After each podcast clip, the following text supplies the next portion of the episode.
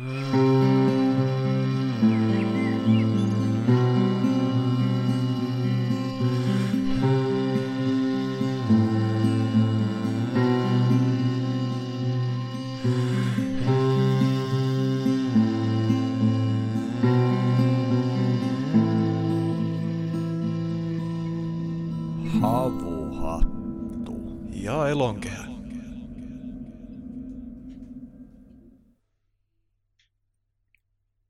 Pienen pientä lumimyrskyä tuolla pihalla pitää, kun täällä Hinspyyssä taas nautellaan uusinta havuhattu ja elonkehä jaksoa ja teemana tällä kertaa meillä on terveys.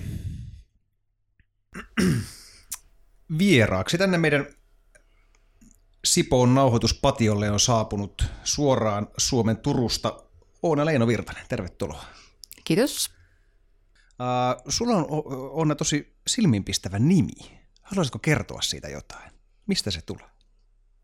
Jaa, se tulee varmaan siitä, että alun perin ihmisen nimi oli Virtanen, mutta jossain vaiheessa alkoi tuntua, että ihmisen nimi ei kyllä ole Virtanen. Joo. Ja sitten oli itse asiassa yksi tyyppi, joka aina se repes, kun se kuuli, että mun nimi on Virtanen, ja se sanoi, että se ei sovi sulle. Mutta sitten jotenkin siinä kävi niin, että sitten mä aloin kutsua itseäni Leinoksi. Mun äiti on siis Leino ja isä on Virtanen. Mutta sitten mulla alkoi tulla semmoinen, että ei tääkään oikein, että pitää olla fuusio. Ja sitten mä tein siitä fuusion.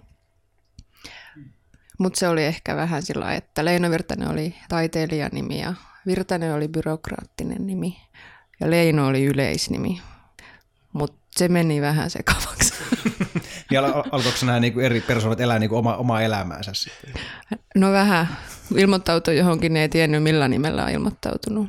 Hmm. Ei muistanut. Mutta se on jännä, miten Suomessa virtasta ajatellaan, että koska se on niin yleinen, niin siinä on jotain niin kuin liian arkista tai muuta. Ää, jos miettii vähän vastaavaa etunimeä tuolta Intiasta, niin Nadia, sehän on ja Venäjälläkin tunnettu etunimi ja hyvin arvostettu ja pidetty etunimi ja mielestäni aika kaunis.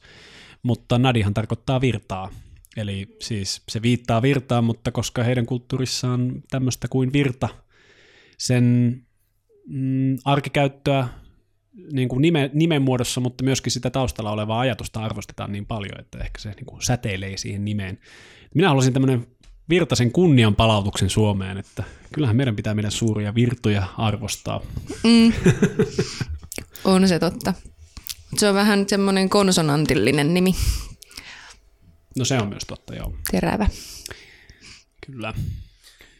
Sä olet sekä kuvataiteilija AMK että sosiologi. Oliko tämä tota, harkittu kombinaatio? Ei. ja olen ymmärtänyt, että, että tämä sosiologia tuli mukaan vasta äh, kuvataideen opintojen jälkeen, niin miksi aloit opiskelemaan sosiologiaa? Se meni sillä lailla, että ensin mä menin opiskelemaan filosofiaa, mutta koska se oli semmoista turhan teoreettista ja jopa matemaattista, ja tuntui, että liikutaan jotenkin semmoisella tasolla, mikä ei ollut itselle kiinnostavaa, niin sitten mä lähinkin taidekouluun, Turun taideakatemiaan. Mutta sitten sen jälkeen jäi vielä semmoinen olo, että jotain sieltä yliopistolta nyt niin kuin täytyy saada irti. Ja sitten mä menin sinne pyöriskelemään ja ei se sosiologia ollut kyllä missään välissä semmoinen ilmiselvä valinta, mutta se tuntui, että se on niin kuin tarpeeksi laaja, varmaan tarpeeksi laaja ja jotenkin vähän semmoinen yleishomma. Luuletko sä, että nämä sosiologian opinnot on jotenkin vaikuttanut suhun niin taiteilijana? Näet sä asioita? Onko se vaikuttanut siihen, miten sä näet asioita ja miten sä käsittelet niitä? Mä luulen, että se on tullut jo vähän aiemmin tavallaan se NS-sosiologinen vaikutus, koska mun isosisko on sosiologi. Että sitten me ollaan kuitenkin juteltu kaiken maailman asioista vuosikausia, niin se on ehkä tullut sitten tavallaan jo ennen niitä opintoja. Tässä uusimmassa Elonkehä-lehdessä monikin artikkeli pisti itsellä silmään. Luin hyvin mielenkiinnolla mm, niin kuin sanotaanko pelkästään työni puolesta kiinnosti nämä monet eri näkökulmat terveyteen ja muutenkin myöskin siksi, että meillä on ollut teemajakso Joonaksen kanssa aiheesta terveys tuossa noin vuosi sitten. Mutta pisti silmään jo tuossa aluksi selaillessani lehteä tämä sun mikrobien kuiskausartikkeli. Mitenkäs sä päädyit tämän kirjoittajan kehään? Ymmärsinkö oikein, että se oli jonkun kilpailun ikään kuin voittaja-artikkeli tämä, tämä sun? Mm, joo, se oli, siellä oli joku tuommoinen kirjoituskilpailu, jonka aiheena oli omavaraisuus ja terveys. Ja se jotenkin pisti silmään, koska se sana omavaraisuus jäi muhimaan. Mutta se oli semmoinen tilanne, että meillä oli just ollut näyttely Helsingissä parin kaverin kanssa, jossa oli aiheena mikrobit. Tai sen näyttelyn nimi oli Suut ja syljet. Ja se oli semmoinen pläjäys.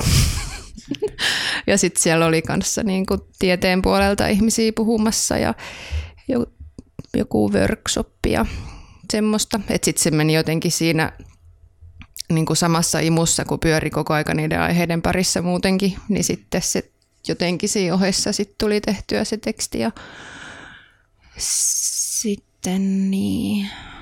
Joo, no siis kerro siitä taideprojektista. Miten suut, suut ja syljet, oliko se, oliko se näin? Aiko hetkinen? Joo. Joo, tota, ja hyvin äh, silleen kiehtova äh, ehkä vähän niin kuin jopa ensi kuulemalta niin kuin groteskiltakin kuulostava teemakokonaisuus. Aivan. Mitä siinä tapahtui? Se oli mun kahden kaverin ja kollegan kanssa yhdessä tekemä Riina Hannula ja sitten Lilli Haapala. Ne on molemmat kuvataiteilijoita. Ja Riina on myös niin kuin tieteilijä.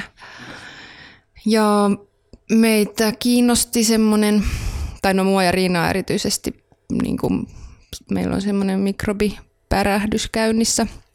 Ja Lillillä on sitten muita aiheen tiimoilta olevia aiheita.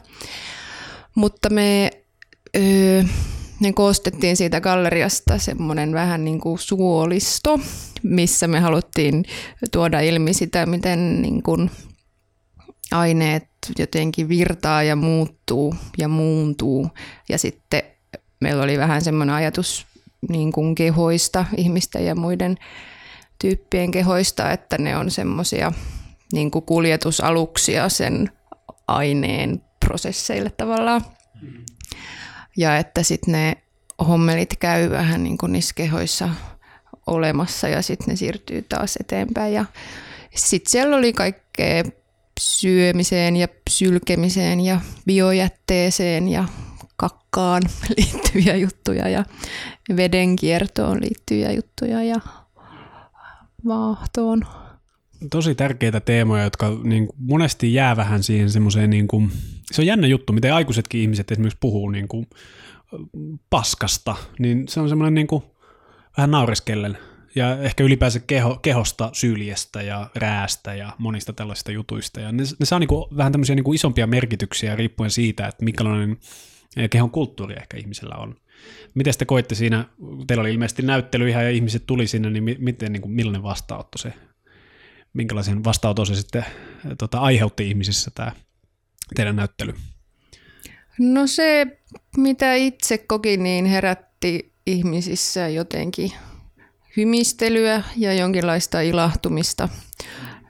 Ja ehkä ei niin paljon niitä semmoisia älö, mitä olisi ehkä voinut kuvitella tavallaan, mutta sinne tietty valikoituu sit niitä, ketkä lähtökohtaisesti on kiinnostunut niistä aiheista ja mikrobeista, että sitten ne ei ehkä reagoisi sillä tavalla. Ihminen, jota niin kuin lähtökohtaisesti ällöttää kaikki eritteet, niin välttämättä ei lähde ton nimisen näyttelyyn sitten mm. vapaaehtoisesti. Niinpä. Se voi olla. Kyllä. Mutta kyllä siellä vähän kun mä olin tehnyt semmoisia veistoksia, missä oli niin kuin syötyä purkkaa ja jotain mun hiuksia ja biojätteitä, niin sitten kun ne ei niin kuin tajunnut välttämättä kaikki heti, että se on syötyä purkkaa, mutta sitten kun tajus, niin sitten tuli semmoisia. mutta.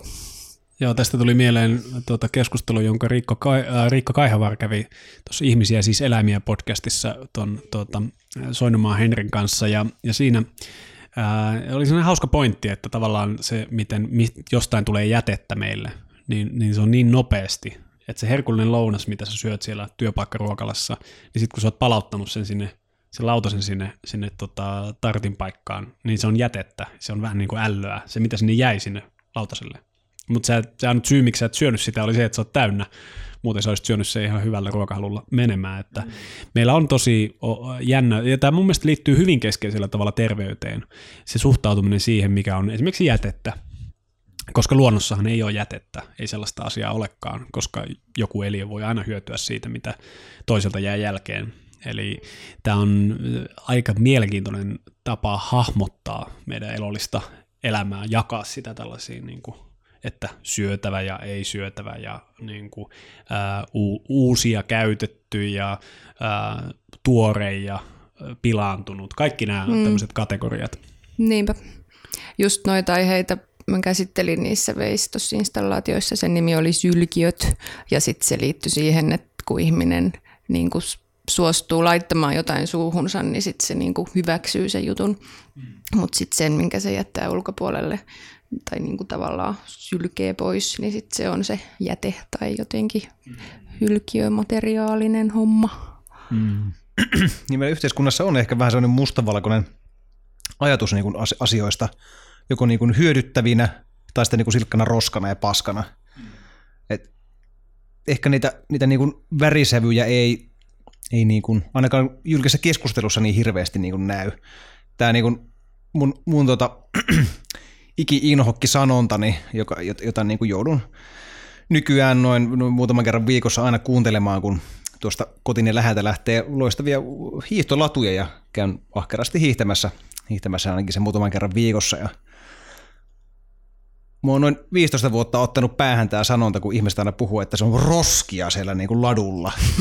siis kun ne on niin kuin neulasia ja niin kuin keppejä Totta. ja tikkuja ja, ja niin kuin heiniä, ei ne mitään roskia ole, ei siellä mitään karkkipapereita tai, tai niin alumiinitölkkiä ole, vaan se on sitä metsää. Mm. Mutta kun ihminen on raivannut että niin kuin oman alueensa, ja kun sen omalle alueelle tulee mitä tahansa niin kuin luonnontuotetta, mikä niin kuin kuuluisikin tippua siihen, niin sitten se muuttuu niin kuin jätteeksi ja hyödyttömäksi ja ikäväksi ja vaiva, vaivaksi. Nimenomaan, ja siinä on, tämä versoilee aika, aika lailla nämä kategoriat siihen, että miten me ymmärretään ylipäänsä itsemme suhteessa ympäristöön. Mm, niin kuin me aloitettiin tämä podcast ja puhuttiin paljon luontosuhteesta ja huomattiin aika pian, että itse asiassa eihän siinä tosiaan mihinkä ihmeeseen me ollaan suhteessa, mikä ihmeen suhde, että me olemme luontoa ilmaisemassa itseään. Eli tässä tavallaan se erottaminen, sehän tietenkin myöskin sille voidaan sanoa, että metsä on roskanen silloin, jos siellä on paljon niin kuin nuoria puita ja pusikkoja ja tällaista. Eli ne roskat pitää siivota sieltä mettästä pois, että jätetään tukkipuulle tilaa kasvaa tai jotain tällaista. Eli se ei liity pelkästään niin kuin tämmöiseen meidän terveyteen suoraan kytkeytyviin, meidän kehon toimintoihin kytkeytyviin juttuihin, vaan ehkä laajemminkin sitten siihen, että miten katsotaan meidän ympäristöä.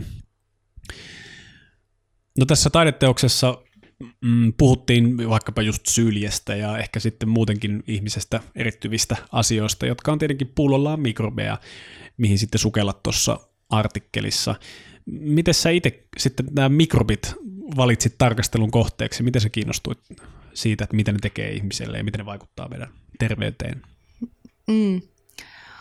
Se jotenkin tapahtui tavallaan vähän vahingossa, koska mä etin harjoittelupaikkaa, kun mä opiskelin sitä sosiologiaa.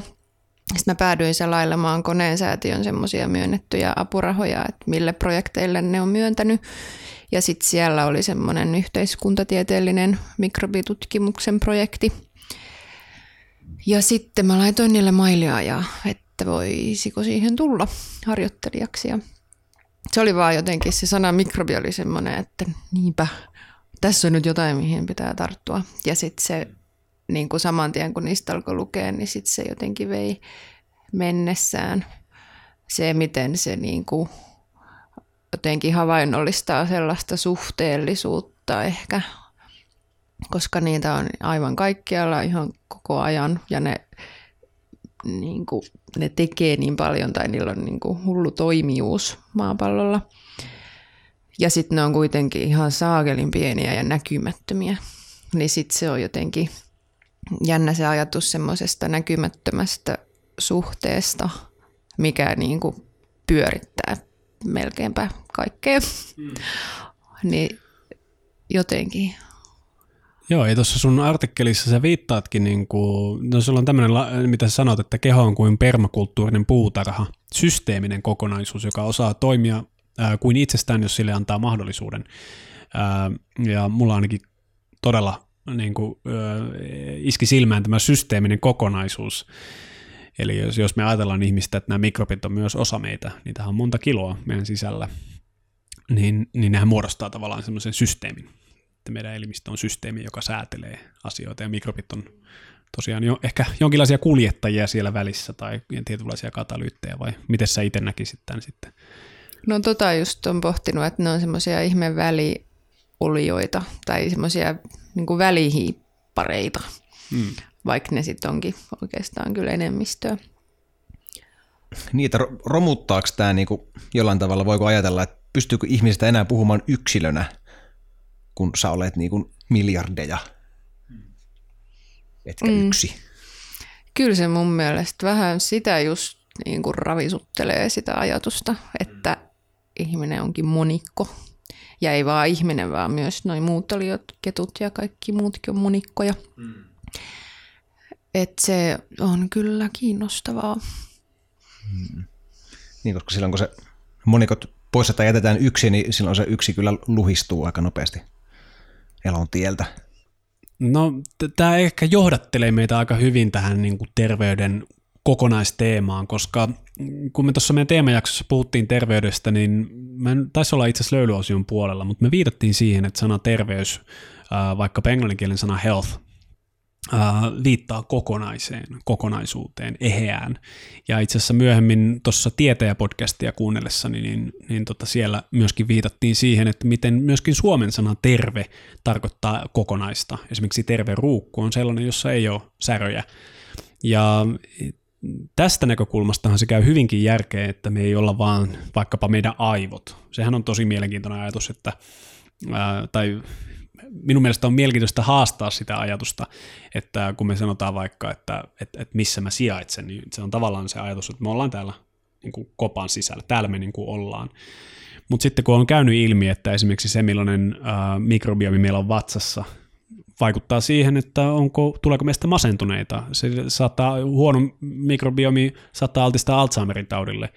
Eli meillä on jotain vatsassa, mikä vaikuttaa aivoihin tavalla, jota ei ole vuosikausiin ymmärretty, ja nyt ehkä vasta aletaan ymmärtää. Eli silloin me voitaisiin ehkä alkaa lähestyä sitä, että, että, että ihminen on kokonaisuus, joka ei rajaudu tänne sisälle, ikään kuin missä me ollaan, vaan tänne kallomme sisään tai edes kehomme sisään, vaan että me ollaan jatkuvassa vuorovaikutuksessa, ikään kuin tanssissa meidän ympäristön kanssa. Niin se sitten tekee jotenkin tavallaan vielä kiinnostavampaa, että ei vaan se, että ihminen on monikko ja ekosysteemi, vaan se, että se on niin kuin sitä kaikkea, mitä se on, niin se on sitä suhteessa kaikkeen muuhun, mitä on. Ja että miten nopeasti vaikka kun ihmiset hengaa samassa talossa, niin ne mikrobiomit niin kuin yhdistyy samankaltaisemmiksi toistensa kanssa. Niin se on jotenkin kiinnostavaa. Mm-hmm. Joo, on. Joo, mä oon samaa mieltä siitä, että, että tota, tämä on niinku kiinnostavaa siis ennen kaikkea sen takia, että se romuttaa paljon näitä tämmöisiä itsestään selvänä pidettyjä näkökulmia siinä, että mitä ihmisyys on. Me, meillä on tapana ajatella ihmistä tosi paljon osien kautta. Vaikkapa yksi esimerkki on selkäkivut. Uh, meillä on vähän semmoinen, intu, mietitään, että miten intuitiivisesti tulee mieleen, jos selkää särkee, niin kuin tosi kipeä selkä, niin aika intuitiivisesti meille tulee mieleen, että siellä on joku niin kuin vialla, että joku osa on vaikka mennyt jotenkin väärään paikkaan, ja sen takia selkää särkee. Mutta sitten kun selkätutkimusta tehdään, niin huomataan, että 90 prosenttia kaikista selkäkivuista on niin sanottuja epäspesifejä selkäkipuja, eli syytä ei tunneta. selkää vaan särkee. Ja sitten kun on tehty kuvantamisia, niin huomataan, että sulla on kaksi ihmistä, toisella on hirveän kipeä selkä ja toisella ei ole ollenkaan kipeä selkä. Niin se ihminen, jolla ei ole ollenkaan kipeä selkä, on se, missä on kaiken maailman välilevyrappeutumaa ja ties mitä probleemaa, mutta se ei kipuile. Eli meillä ei niin kuin esimerkiksi voisi tulla niin kuin, sanotaanko kulttuurina ja meidän niin kuin tämmöisen kulttuurin edustajina ei intuitiivisesti tuu mieleen, että meidän selkä saattaa olla kipeä esimerkiksi sen takia, miten me hengitetään. Se ei, niin kuin, ei, ei niin kuin tuu mieleen. Ja mä väitän, että se johtuu siitä, että tämä mekanistinen tapa jakaa ihmistä osiin. Eli se, että jos on kipeä, niin se johtuu tosta noin. Ja jos on niin kuin ongelma tuolla, niin se johtuu tosta noin. Ja että se lähtee aina hakemaan siitä, että joku osa on pielessä – ja se osa pitää korjata leikkaushoidolla, lääkehoidolla tai kenties sitten jollain niksautuksella, naksautuksella ja sitten se on kunnossa ja homma voi jatkua. Ja sitten kun me alettaisikin miettimään, että niin tosiaan, okei, ää, voi olla, että sun vatsan mikrobiomi on heikossa hapessa, se aiheuttaa sulle stressiä, ja se stressi saa sut hengittämään pinnallisesti, ja kun sä hengität pinnallisesti, sulla tulee särkyä joka paikkaan, mikä jäykistää sun kehoa, mikä tekee sun selän kipeäksi. Eli mulla on vähän sellainen fiilis, että meidän kulttuurista tuntuu puuttuvan tämmöinen. Me otetaan ihan liian itsestään selvästi se, että syy on aina osasissa. Niin, ne on jotenkin kiinnostavia, että jos sitä lähtee tota kautta jäljittämään tavallaan jotain vaivaa, niin se vaatii tosi paljon tietoa kehosta, että mm. mikä vaikuttaa mihinkin ja mikä voisi vaikuttaa tuohon. Ja tuntuu, että sitten ei sellaista tavallaan tieteenalaa ehkä edes ole, mikä auttaisi jäljittämään noita polkuja.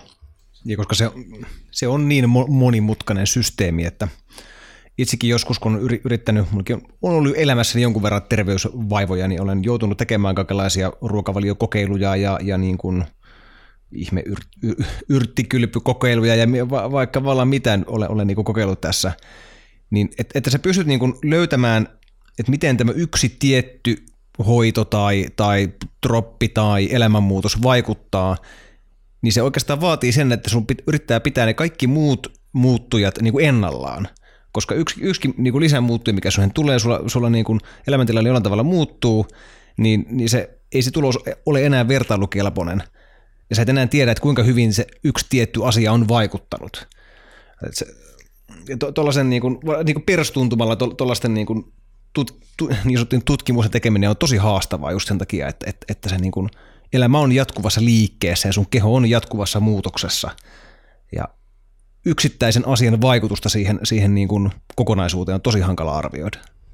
Joo, mutta mä luulen, että kun mainitsit tuosta, että ei oikein ole semmoista tieteenalaa edes, missä tästä näkökulmasta katsottaisiin, niin aikaisemmin varmastikin on ollut.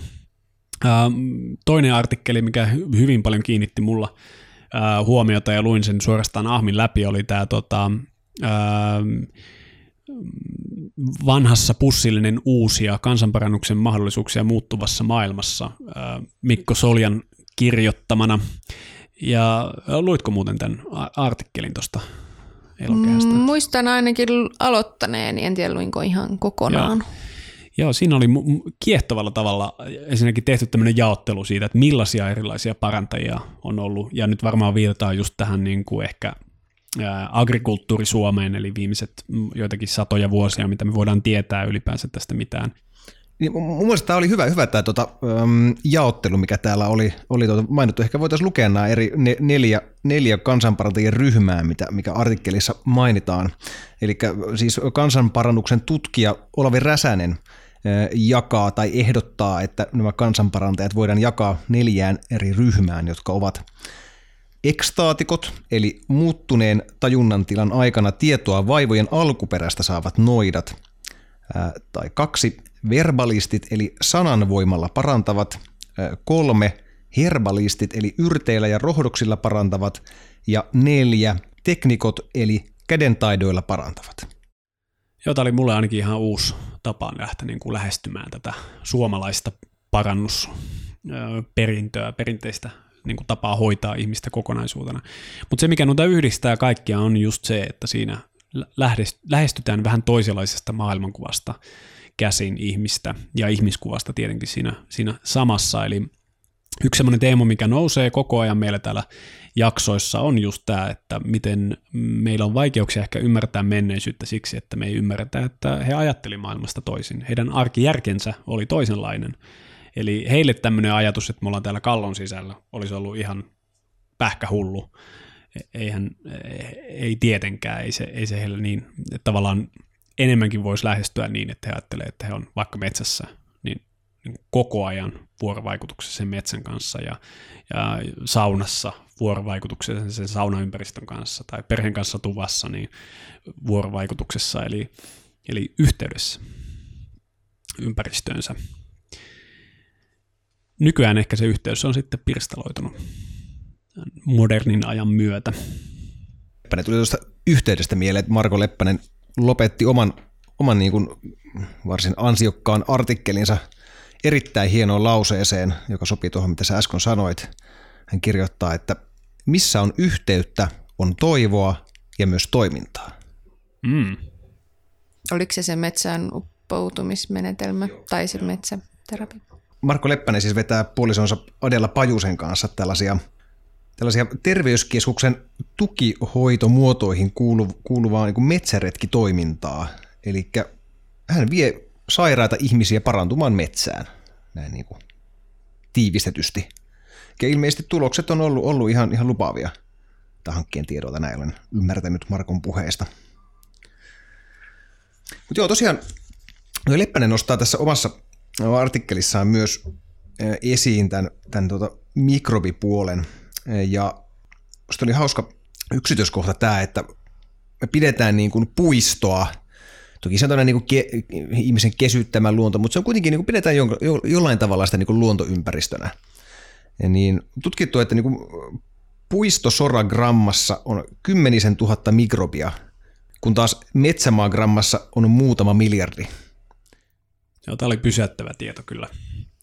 Joo, ehkä nämä kaksi artikkelia, mitkä mainittiin, on, on asettautuu kiinnostavalla tavalla tämmöiseen niin kuin dialogiin siitä, miten mennessä maailmassa ymmärrettiin jotain. Sitten me ollaan käyty semmoinen täysluuppi ja ikään kuin palattu lähelle sitä mm. kokonaisuus, kokonaissysteemistä tapaa ymmärtää terveys.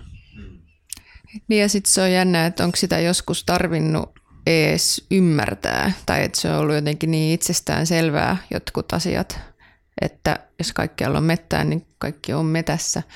Että siitä ei ole tarvinnut tavallaan tehdä mitään juttua tai tavallaan konseptia tai jotain semmoista, kun sitten taas nyt näemme niin tehdäänkin. Joo, just näin, koska se on tullut luontosuhteeksi. Että on ylipäänsä alettu ymmärtää itsensä erillisenä luonnosta ja sitten on tullut suhde siihen. Ja se luontosuhde voi olla heikko tai vahva. Jos on tosi heikko, niin sitä voidaan vahvistaa menemällä metsään. Eli sinänsä se on mun mielestä tosi loogista, mutta sitten mitä just Marko ja Adellakin tekee on se, että siirryttäisiin vähän niin kuin sitä luontosuhteesta sinne luontoyhteyteen ja siihen, että, että vähän se maailmankuvakin siellä taustalla alkaisi niin kuin muuttua ja eheytyä niin sanotusti. Ja sitä kautta, kun maailmankuva eheytyy, mä oon sitä mieltä, että yksi keskeisimmistä syistä, miksi me ei olla terveitä, on se, että meillä on rikkonainen, pirstaleinen maailmankuva. Ja kun se eheytyy, niin samalla terveys seuraa siitä. Ja se jollain tavalla huvittavaa, että ikuisuuksia asuttu siellä metsässä ja sitten kun me on tultu sieltä pois, niin tuota, hyvin nopeasti käy ilmi, ilmi että, että, niin kun, että me pysytään terveenä, niin meillä, me, me tarvitaan sitä metsää. Ja onneksi me kuitenkin Suomessa ollaan niin onnellisessa asemassa, että täällä se niin kun, tilanne ei ole mennyt niin pitkälle, että täällä, että, että täällä niin me edelleen päästään metsään, tilanne ei ole mennyt liian pitkälle. Kun taas jossain Keski-Euroopassa, niin se voi olla hyvinkin haastavaa, haastavaa niin kuin ylipäätään niin kuin löytää paikka, minne sä voit laittaa sen niin kuin kasvosi sinne sammaleen. Se, se ei todellakaan ole itsestäänselvyys. Toinen myös mielenkiintoista, miten, miten, miten tämä niin kuin ihmisen ajatus siitä, että millä tavalla sairautta hoidetaan, niin on, on, on niin kuin palaamassa vähän niin kuin luupilla takaisin. Että jo muutaman kymmentä, muutaman kymmentä vuotta sitten oltiin tavallaan mennyt niin pitkälle, että, että kaikki, kaikkia luonnon tuotteita pidettiin niin kuin tehottomina lääkkeinä. Niin kuin suoraan itsessään kyllähän niin kuin siis suurin osa lääkkeistähän on tehty, syntetisoitu luonnon tuotteista, mutta mutta niin kuin sanoisin, että niin kuin viimeisen kymmenen vuoden aikana tämä niin kuin muutos on ollut, ollut kohtuullisen niin kuin nopeata, että mä olisi voinut kuvitellakaan, että, että, että niin kuin sairaaloissa käytetään esimerkiksi mummojen makuuhaavoihin jotain, jotain tota, pihka, kuusen pihkavoidetta, mikä on nykyään ilmeisesti ihan, niin kuin ihan yleisessä käytössä, koska se on selkeästi tehokkain ja toimivin lääke siihen. Ihan vaan ku, kuusen pihkaa ja, ja niin kuin jotain voideaidetta siihen mukaan. Ja se on monta kertaa tehokkaampi kuin mitkään vastaavat synteettiset valmisteet. On tosiaan jännittävä nähdä, että kuinka pitkälle takaisin sinne metsään tämä meidän polku päättyy. Miltä susta tuntuu on? Öö, niinpä, sitä mäkin olen miettinyt sitä niin kuin kasvien syntetisoimista tai että niitä asioita olisi valmiiksi metiköissä, jos metiköitä olisi, ja onhan niitä vielä jonkun verran, mutta että jostain syystä on luotettavampaa tai uskottavampaa ihmisen mennä sille pitkälle vitamiinihyllylle tai mitä liian lisäravinnehyllylle ja hakea se sieltä. Että sitten johonkin semmoiseen niin että luottaisi semmoiseen normaaliin vaihteluun, että no tässä sienessä nyt ehkä on vähän enemmän tätä ja tässä marjassa vähän enemmän tätä, mutta tarviiko niitä kaikkia määriä tietää jotenkin numeroin ja jotenkin sillä kauhean tarkasti tavallaan, vai että voiko vaan niin kuin ottaa sitä, mitä on tarjolla ja syödä, mitä on tarjolla jotenkin monipuolisesti. Mutta mä oon myös kuullut jonkun väitteen siitä, että joskus aikoinaan, kun ihminen söi omenan, niin siinä oli monta kertaa enemmän kaikki vitamiineja ja muita aineita kuin nykyään. Että sitten ne omenat, mitä nyt kasvaa pikanopeudella, niin ne omenat, mitä nykyään kasvaa, niin että ne on tavallaan ravinneköyhempiä kuin joskus, en tiedä sitten kuinka kauan sitten. Ymmärtänyt, että tuohon hedelmien ja vihannesten niin kuin sekä makuun että ravinnopitoisuuteen vaikuttaa paljon se, että nykyään ne enimmäkseen poimitaan raakana ja ne kypsyy niin kuin matkalla tänne meillä, meillä supermarketteihin. Ja onhan se ihan eri juttu, kun sä, että sä otat, otat sen niin kuin kypsän avokadon suoraan sieltä puusta ja alat syömään, niin maistuuhan se ihan erilaiselta kuin se, että se on jossain lämpötila reguloidussa tietyssä niin kuin kaasussa uisen niin kuin pari viikkoa tuolla, tuolla jossain Atlantilla et, et, Etelä-Amerikasta matkatessaan tänne, tänne meille, niin onhan se, onhan se vähän erilainen kokemus varmasti. Niin monethan sanoo, kun muuttaa vähän tämmöiseen omavaraisempaa elämää, eli esimerkiksi tässä oli äh, erinomainen siis äh, ihmisläheinen juttu tästä, kun ajamme itseämme piippuun voimavaroinen ja stressin hallinta omavaraistaloudessa, eli tämän äh, omavaraopiston perustajat Lasse Nordlund ja, ja tota Maria Dorf, niin vähän niin kuin rehellisesti kertovat, että miten se muuttuu, koska tietenkin se helposti se ajatus on se, että okei, me muutetaan tänne omavaraistalouteen ja ää, sitten, koska itse viljelemme ruoan, ruoan niin se, se pitää meidät niin kuin kunnossa ja siinä se, ei, eipä sitten sen kummempaa, mutta he kertoo tässä just sitä, että pitää olla tosi tarkka ja tehdä huolella. Paljon työtä kesät, paljon työtä kevät, syksyt, jotta niin kuin pystyy ylläpitämään sitä. Ja silti saattaa tulla flunssakierre tai vaikka pääsääntöisesti olisi terve, niin, niin, niin joskus sairastuu pahemmin tai tulee tapaturma tai muuta tällaista. Ja sitten kun homma keskeytyy, niin sitten sitä onkin vähän niin kuin pulassa, että mitäs nyt tehdään. Eli tässä nyt kun vähän tätä mekanistista ihmiskuvaa parjasin ja, ja siinä sivussa vähän lääketiedettäkin, niin tietenkinhän siis tämmöinen visio, mikä esimerkiksi oli sitten tässä myös tässä, ää, kenenkäs juttu se oli, Hanna Keränen oli se, joka kirjoitti tästä omavaraistalouden ja terveydenhuollon suhteesta, niin siinä oli semmoinen visio, mitä mä itse olen paljon miettinyt, että miten tämmöisessä omavaraistaloudessa kuitenkin on tärkeää se, että sitten olisi vaikka lääkäri, jos on isompi tämmöinen yhteisö, joka pystyy diagnosoimaan ja sitten tietyssä tilanteessa ohjaamaan eteenpäin, koska sitten esimerkiksi leikkausta lääkehoidolla voidaan parantaa se ongelma, mikä, mikä siellä ikään kuin luonnon kanssa yhteydessä eläessä syntyy. Eli, eli kyllä siinä merittinsä tietenkin on – mutta sitten ehkä, kun, jos palataan tuohon just, mikä oli tuo terveys, se ylläpitäminen, itsensä eheänä ylläpitäminen, ja johon totta kai ravinto myös liittyy hyvin keskeisellä tavalla, niin siellä, koska mä oon aika, äh, mä en ole hirvittävän luottavainen näihin esimerkiksi mitä sanotaanko kansanterveydellisiä ruokaympyröitä, niin ne, ne ei ole niin hyvällä pohjalla kuin mitä usein väitetään. Et lainaa esimerkiksi tämmöistä tutkijaa kuin Gordon Giat, Gyat, kai niin se lausutaan.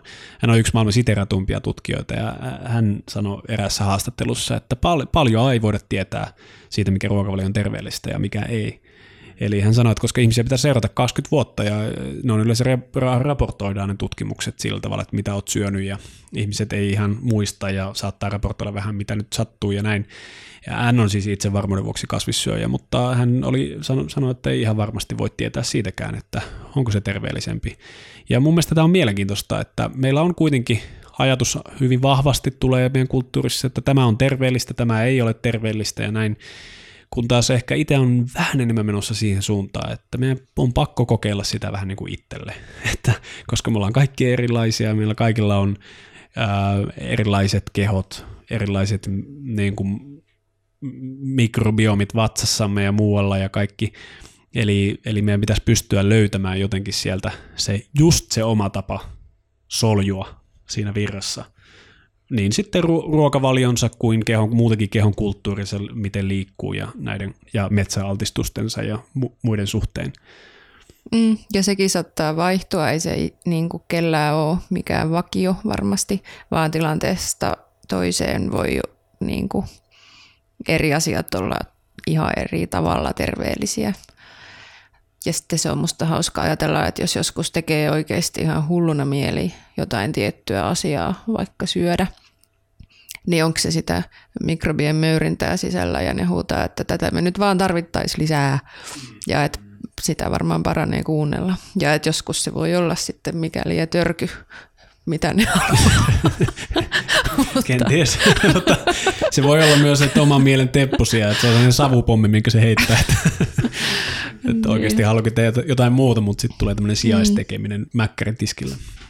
Mutta joskus muistan myös lukeneeni tiedelehdestä, että se oli joku teoria siitä, että mikä on ns-terveellistä, niin mahdollisimman epäsäännöllinen ja epämääräinen elämä oli terveellisintä, koska siihen ihminen on tottunut. Tai niin kuin ennen teollistumista ja maanviljelystä ja muuta, niin olot on ollut epä, epämääräisiä tai mikä se sana on, arvaamattomia. Mm. Ja sitten on syönyt sitä, mitä tulee eteen milloinkin ja mitä saa kerättyä ja metsästettyä ja joskus nukkuu paljon, joskus nukkuu vähän ja joskus on huitsin rankkaa ja joskus ei.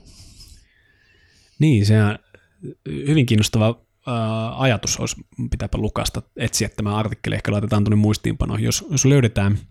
On tietenkin hirvittävän vaikea lähteä vuosituhansia tai kymmeniä tuhansia katsomaan taaksepäin, että et me voitais, mitä voidaan oppia siitä tai miten voitaisiin elää niin kuin nämä ihmiset. Varsinkin myöskin siksi, että to, toisin kuin äh, jotkut äh, tulkitsee, niin mä en ainakaan usko, että missään tämmöisissä muinaisissa teksteissä, juuri missään, annetaan selkeitä ruokavalio-ohjeita tai elämisen ohjeita, kymmeniä käskyjä tai muuta, vaan siellä ne puhuu omasta mielestään tärkeämmistä asioista, eli metafysiikasta ja siitä, miten tämä koko kosmos on rakentunut. Eli meillä ei ole ihan hirveästi pääsyä sinne, miten ihmiset on elänyt. Totta kai sitten luista voidaan päätellä, millaiset hampaat heillä on ollut niin kuin antropologisista aineistoista tuolla 1800-luvun puolelta vielä, milloin on ollut tämmöisiä niin kuin niin sanotusti muinaisessa maailmankuvassa eläviä yhteisöjä, mitä nykyään ei enää sillä samalla tavalla ole. Mutta se on, sekin on hyvin rajallista. Eli me ollaan tämmöisiä niin kuin ihme astronautteja täällä kosmoksessa itse, me, me tehdään kaikenlaisia tutkimuksia itsellämme jatkuvasti. Ja ehkä se on ihan hyvä niin, ehkä se kuvaa meidän aikaa, että voi tietenkin ottaa, lukea tieteellisiä artikkeleita ja ajatella, että no tämä on nyt selvästi hyvin perusteltu, vaikka ruokavalio, että mä otan nyt tämän, tämän ruokavalion käyttöön, tai mun näkemyksen mukaan täällä on syöty 10 000 vuotta näin, tai sen perusteella mitä on lukenut, että mä alan syömään näin, ja sitten katsoa, että mitä tapahtuu. Että on se vähän vaarallista, joidenkin mielestä ainakin, että lähtee tällä tavalla kokeilemaan. Niin. Mutta mä näkisin, että se on melkein ainut vaihtoehto selvittää, mikä on itselle terveellistä. Minusta oli tosi kiehtovaa toi, että, että tavallaan se huutava nälkä, mikä siellä sun vatsalaukussa möyrii, että se, se on se ei ole vatsalaukku, vaan se on ne bakteerit. Ja kun tämä yhdistetään siihen, mitä sä kirjoitat, että, että niin kuin ihminen on tällainen nahkapussiin sullottu elävä puutarha, niin, niin kuin syömällä ja, ja niin kuin liikkumalla ympäristöissä ja, ja niin kuin olemassa kontaktiin asioiden kanssa, niin sä tavallaan hoidat sitä sun puutarhaa. Sä kultivoit ja viljelet sitä. Ja ikään kuin se, että mit, mit, mitä sä sinne syötät, niin sitä sun keho tavallaan niin kuin tottuu käyttämään ja, ja, ja niin kuin oppii hyödyntämään ja myös tavallaan haluaa myös lisää. Että se puutarhakin voi parhaiten, kun sä, sä niin kuin et hoida sitä, sitä niin kuin orjallisesti jonkun tietyn ohjeen mukaan, että sulla sanotaan, että annat tälle kasville vettä kolme kertaa päivässä 45 millilitraa, valoa olisi hyvä olla, olla niin kuin vähintään 7-8 tuntia 45 asteen kulmassa olisi optimi. Aika harva viljelee huonekasvejaankaan tuolla to, to, tavalla, ja hän hyvin ne niin elelee tuossa nurkassa. Että. Ei ole kasteltu ainakaan kolme viikkoa. talvi, talvi kyseessä. Niin, siinä on mun mielestä jotenkin kiinnostavaa se niin kuin, semmoinen tietynlainen valppaana olo, että kun olosuhteet on ja ne vaan muuttuu koko aika ja se, että osaako reagoida siihen, miten ne olosuhteet muuttuu. Että eihän se just joku veden tarve tai mikä ikinä, niin ei se ole ikinä niin kuin sama koko aika, paitsi ehkä kasvihuoneessa. Onko mm. sielläkään? No Mutta... siellä se pyritään standardoimaan tavallaan silloin, että mm. halutaan tietty lopputulos kurkkufarmilla, niin silloin se just tehdään niin kuin Joonas sanoi, että halutaan maksimaalinen sato, mutta mm. ei sillä välttämättä ole tekemistä sen kanssa, että onko se ravinnerikkaampaa vai tai niin kuin edes hyväksi mm, ihmiselle. Että jos käytetään hirvittävä määrä tuolasmyrkkyä vaikka mm. ja saadaan sillä maksimoitua sato, niin se ei välttämättä tarkoita sitä, että se on ihmiselle terveellisempää. Mm. Saatis sitten sille niin kuin muulle ekoyhteisölle. Niin, maaperä köyhtyy. Ja, mm. ja sitten just ehkä se niin kuin valppaana olo tai se, että osaako muokata käytöstä tai toimintatapoja, käytöstä ja toimintatapoja jotenkin tilanteiden mukaan, niin sitten siinä tarvii aisteja. Ja sitten välillä tuntuu, että, että ehkä niitä ei sitten välttämättä aina käytetä ihan niin paljon kuin, tai niiltä saisi niinku enemmän informaatiota ehkä irti. Mm-hmm. Niin, sit säkin puhuit siitä aiemmin tai kuvailit sitä jotenkin sillä lailla, että se on vähän niin kuin tanssia ympäristön kanssa. Niin sitä mäkin olen jotenkin ajatellut, että, että sitä se on. Joo, ja tästä tulee mieleen yksi esimerkki ää, tuttavasta, joka, hän oli siis kyllä ollut kasvissyöjä jo pitkään, mutta sitten oli raskaana ja olivat huoltoasemalla. Ja sitten hän huomasi, että ne renkaat vaan haisee niin hyvältä, että se hänen teki mieli mennä sinne rengas, mikäli autoromuttamo sinne vieressä, se oli läjärenkaita niin kuin haistelemaan sitä ihanaa renkaiden tuoksua. Ja hän sitten puolisonsa kanssa mietti sitä aika pitkäänkin ja siinä istuessaan. Ja, ja sitten ne tuli siihen tulokseen, että hetkinen, että sehän muistuttaa raudan tuoksua, se rengas. Ja sitten hän tajusi, että hänellä on itse asiassa, että nyt itse asiassa käykin järkeen, kun on väsyttänyt niin hirveästi ja on vaikea, niin kuin, on flegmaattinen olo ja näin poispäin, että mä en saa tarpeeksi rautaa. Ja hän, vaikka oli siis ollut kasvissyöjä, niin päätti sitten ottaa lihaa mukaan diettiin ihan siksi, että saisi korjattua tätä. Ja ei, ei, kuulma rengat, renkaat ei enää sitten niin hyvältä haissukkaa aika pian. Että, että tämäkin, tämäkin on tavallaan esimerkki siitä, että aistit antaa itse asiassa meille koko ajan informaatiota, mutta meillä on myös filtteröintisysteemi, ja pahimmillaan filtteröintisysteemi on semmoinen, että ei, niin kuin, ei kuule mitään muuta kuin tietyn, jonkun vaikka oman, että sulla on joku tietty ajatus jostain jutusta, ja sitten kaikki muu informaatio suodattuu pois. Eli mm, mä oon sitä mieltä, että tämmöinen niin eheä ihminen, semmoinen ihminen, joka ei ää, taistele maailmaa vastaan, vaan syleilee maailmaa, on myös kykenevä käyttämään aisteja niin, että ottaa informaatiota niin kuin laajalla skaalalla ei, ei turhaan filtteröi liikaa siitä pois. Toki jo, jotain on pakko filtteröidä ja meidän elimistö on rakentunut niin, että se filtteröi jatkuvasti. Mutta että niin kuin tietoisesti pyrkisi siihen, että niin kuin oli, pitäisi kanavat auki niin sanotusti. Mutta sitten toisaalta nykyään se kanavoiden auki pitäminen on myös aika riskaabelia, koska niitä ärsykkeitä on ihan hitosti. Mm, kyllä. Ja että sitten jos ei filtteröi, niin sitten posahtaa. Mutta ehkä siinä on se, että näköaistin valta on, on liian suuri. Eli, eli nyt tietenkin se, että on some ja, tai siis mikäli katsot kadulla kävelet, niin siellä on näyttöjä joka paikassa ja näin. Eli sitä informaatiota voi, ehkä viittaa tässä myös, myös niin kuin aisteelliseksi tämmöiseen niin kuin intuitiiviseen informaatioon. Et kun suljet, no yksi esimerkki voisi olla vaikka, että menet tämmöiseen niin kuin, ää, kellontatankkiin, jossa on niin kuin, tämmöinen aistideprivaatiotankki, ja kun sulta suljetaan näköaisti, sä et kuulekaan oikeastaan mitään, se melkein tunnekaan mitään, koska se vesi on ää, kehon lämpöstä, niin mitä silloin jää? Ja se ehkä voi olla semmoinen informaatiolähde, mistä voi niin nostaa sitä. Mä ehkä viittaan enemmän tämmöiseen. Toki siis myöskin siihen, että tosiaan aistii ympäristöä ja ottaa sieltä niitä vihjeitä, mutta, mutta tota, meidän mieli tuppaa olemaan vähän semmoinen, että se niin kuin, tosiaan heittelee niitä savupommeja vähän, että älä kato tonne, ei kun, älä kato tonnekaan, eikä tonnekaan. Eli että oppisi löytämään semmoisen tapansa soljoa sitten siellä sen, sen kaiken keskellä ja tuntemus siitä, mikä jää sitten, kun aisteja vähentää, niin silloin se voi olla hyvä ohi, niin kuin opas siellä matkalla. Niin, mä samaa mieltä tuosta, keho koko ajan antaa niitä pieniä heikkoja signaaleja, mutta jos tavallaan sitä niin kuin, jos ne filterit on tosiaan auki ja sitten sitä niin kuin ympäristön pommitusta on niin paljon kaikkialta, niin ne oman kehon heikot ja, ja niin kuin hienovaraiset signaalit ne helposti hukkuu siihen niin kuin muuhun, muuhun tulvaan ja siihen niin kuin ep, ep, ep, epämääräiseen kaaukseen. Musta toi, toi on tosi hauska, noi, noi on niin kuin, Tämä klassikkohan on se, että, että niin kuin raskan olevilla naisilla alkaa tekee, niin kuin, tulee nimenomaan näitä niin kuin tosi kummallisia ruokamielihaluja. Ja tämä autor, autorengas on niin kuin yksi, yksi vakio, mutta tämä klassikko on sitten tämä niin kuin rappaus, että aletaan niin kuin syömään niin kuin esimerkiksi eräskin nainen oli rapsuttanut niin kuin puukolla tulisian rappausta ja alkanut sitä syömään. Et se on niin kuin, hän, hän nyt teki tätä rappausta mieleen. Hän ei tiedä mitä muutakaan tässä voi tehdä, kun alkaa niin,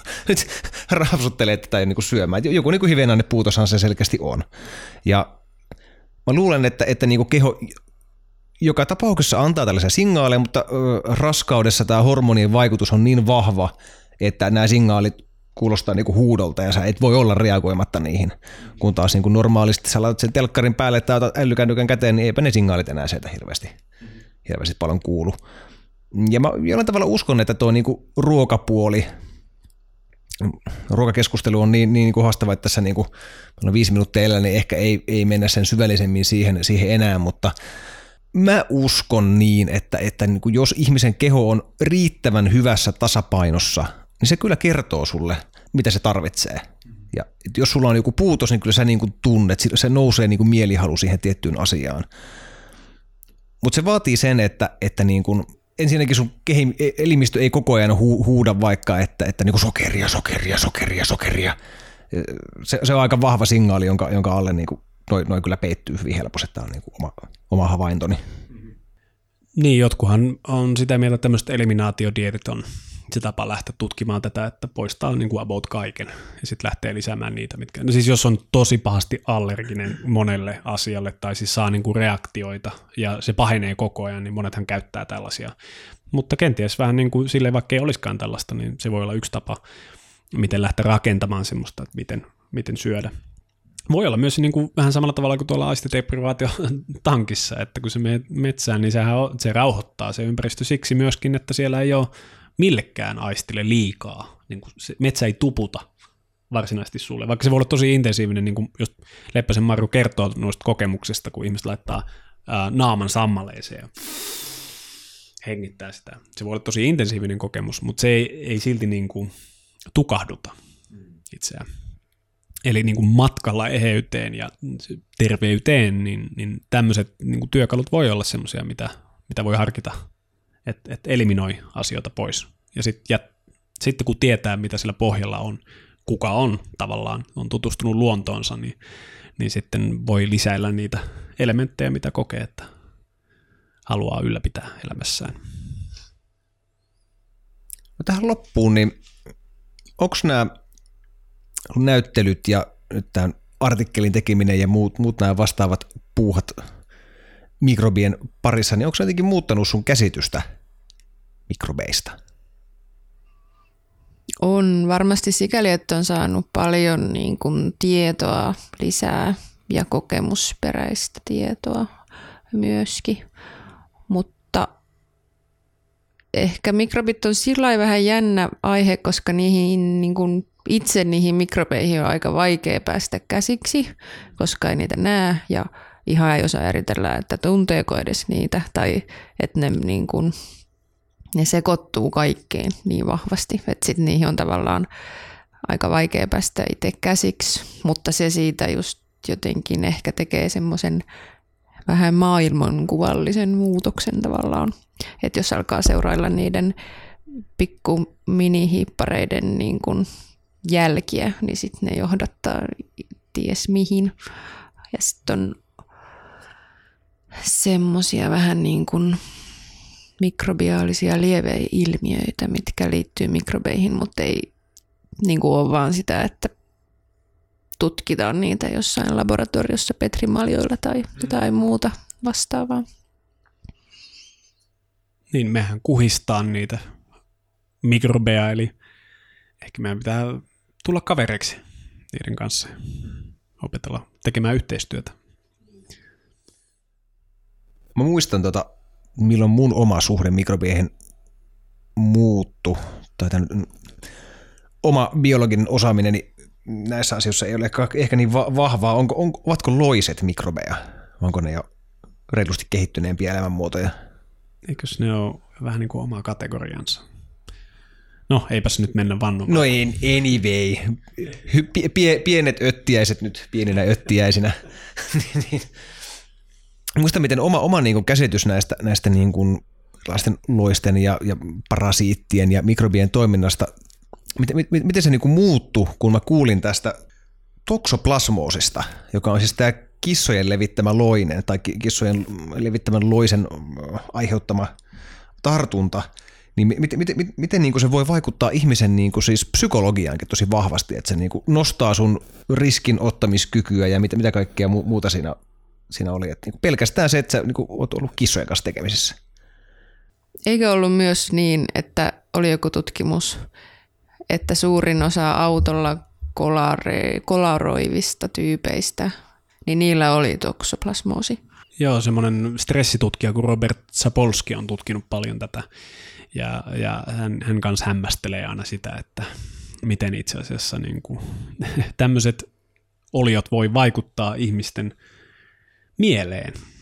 Et se on, se on, Zapolskilla oli myöskin stressiä tutkiessa tämä tosi tärkeä niin kuin lähtökohta, että stress, me, me olemme ainut eläin, joka kykenee aiheuttamaan stressin mielensä avulla.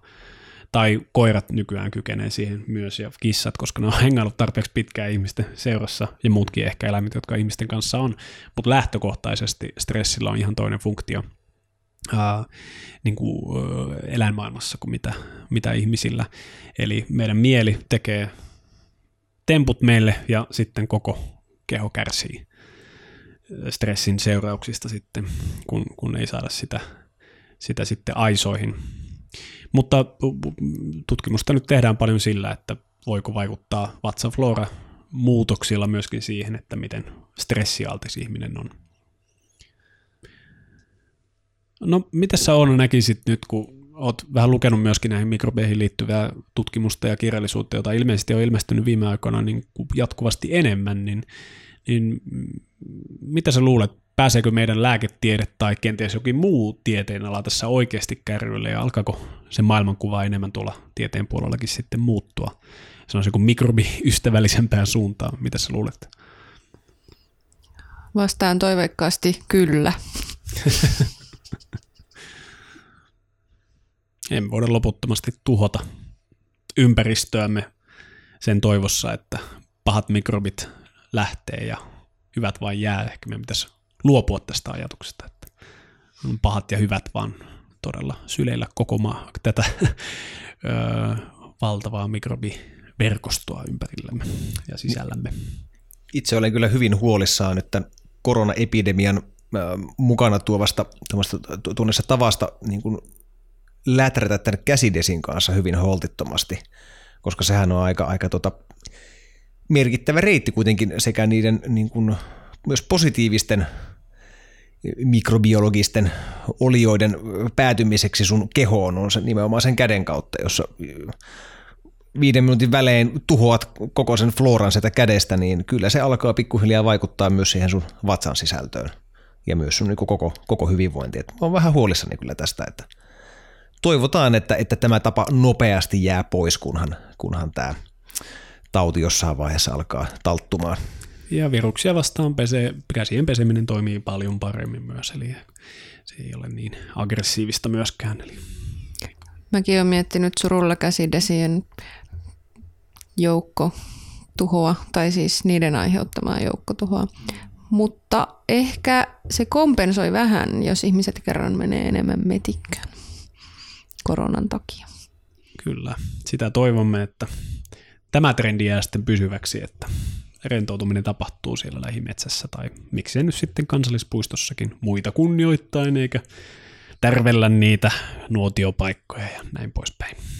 Se on kyllä totta, mutta se on ne muutamat seurueet, mitä nyt itse olen, olen tuota erilaisilla laavuilla ja muualla nyt tämän koronaepidemian aikana tavannut, niin se, se lähes poikkeuksetta se käsidesipullo on tullut sinne metsään myös mukaan. Aivan. No Apua. joo. Näihin sanoihin ja tunnelmiin. No mutta hei, kiitos paljon Oona, kun tulit meille vieraaksi ja äh, seuraavassa äh, Elonkehä jaksossa taas sukelletaan johonkin tiettyyn teemaan uudelleen, mikähän se lienee. Me ei olla vielä tuolta päätoimittajilta kuultukaan, että mikä seuraavan ilmestyvän te- äh, lehden teema on. Kiitos. Oli kiintoisaa. Kiitos paljon Ona käynnistäsi ja oikein mukavaa kevään odotusta kaikille. Mm.